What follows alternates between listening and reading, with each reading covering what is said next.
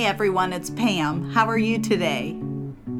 I was with a group of friends. Some are international and some are from the United States last week, and the subject came up about how easy it is to not understand other people. Well, speaking a second language, of course, is going to be difficult to not just be able to understand what other people are saying, but to also speak the language.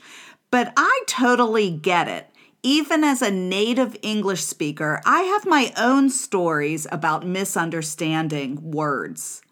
So, my friend's story goes like this She was ordering food here in the United States at a restaurant and they asked her if she wanted soup or salad. But they said it like this super salad. And she heard super. Oh, wow, a super salad. A nice, big, big super size. I know, isn't that crazy? Has this ever happened to you? Part of understanding a good American rhythm in conversation is knowing when to emphasize words, but also it's knowing when to shorten or reduce words. And this is what happened with this sentence. Let's just talk about what words we reduce. We reduce small, short, little insignificant words. When we're talking, these small words can be pronouns, for example, I, you. They could be prepositions, the small words for, to, articles, like if I'm saying a or a or the. It could be these to be verbs like is, are, was, were. And it can also be auxiliary verbs like can, should, do, will. These words don't tell us the message, they're just linking the important words. It's like the glue to the sentence. We emphasize main words, the nouns and the verbs, or adjectives and adverbs. Those are the important words.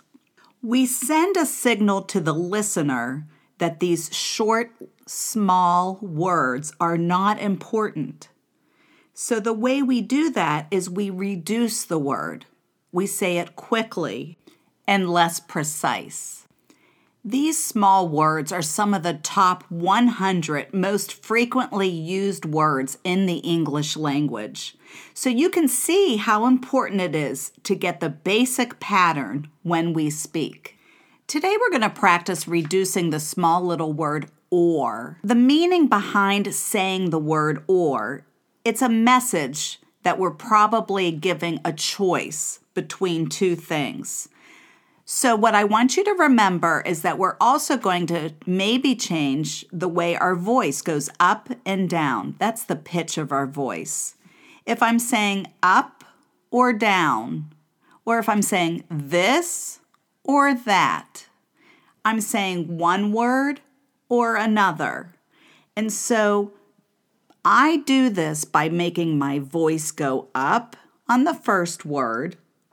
I raise my pitch. This or that. So I go up and then down since we're using the word or. I want you to keep that in mind. Now let's talk about this word. It's so small. If I fully pronounce it, the vowel sound is like this. The whole word is like this. Or. Now, to reduce this word, I will say er. It's funny. It doesn't make it that much smaller, but you'll see what I mean.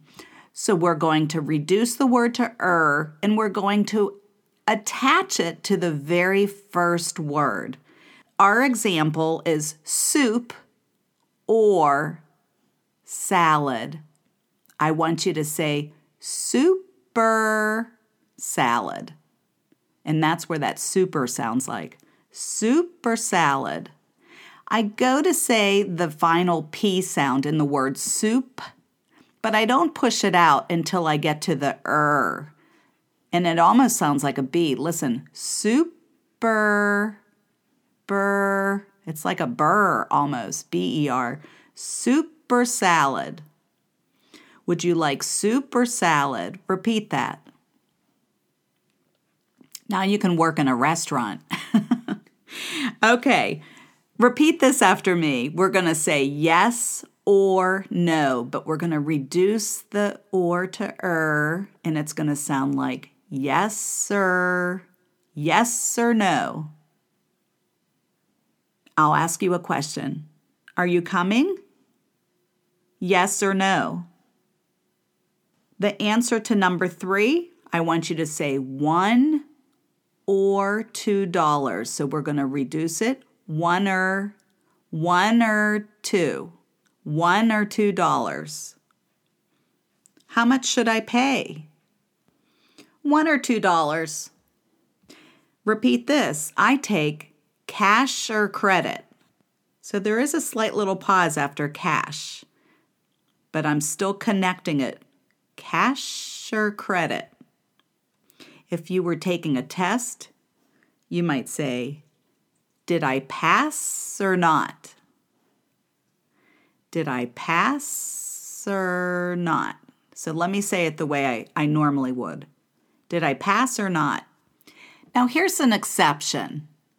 When we begin a sentence or a new phrase with the word or, or when the word is important to the message, we may fully pronounce it, which means we're going to say or. Let me give you an example. If I use the word in the beginning of this little comment, or we could try again. So you don't really understand what I'm saying, but if we were in a conversation and that first word came out, it would come out fully. Did you hear it? Or we could try again. Try that. In the next sentence, in the very beginning, I'm going to reduce. I'm going to say sing or dance. So I'm going to say sing or dance, sing or dance. But then I'm pausing, and my next word is going to be a big or. Listen to this sentence I can sing or dance, or I could do both. Can you repeat that? I can sing or dance, or I could do both. So, what do you think? Did this lesson make you happy or not? Was it good or bad? Are you getting what I'm saying or not? Well, I hope you liked it. So, if you're enjoying these mini lessons, let your friends know. You can like and subscribe wherever you're listening. Also, you can learn a little bit more about me if you go on my website, proaccentcoaching.com. There's a contact page so you can message me and tell me what you enjoy learning and also what you would like to learn more about. I'll write a lesson just for you. Talk to you soon. Bye for now.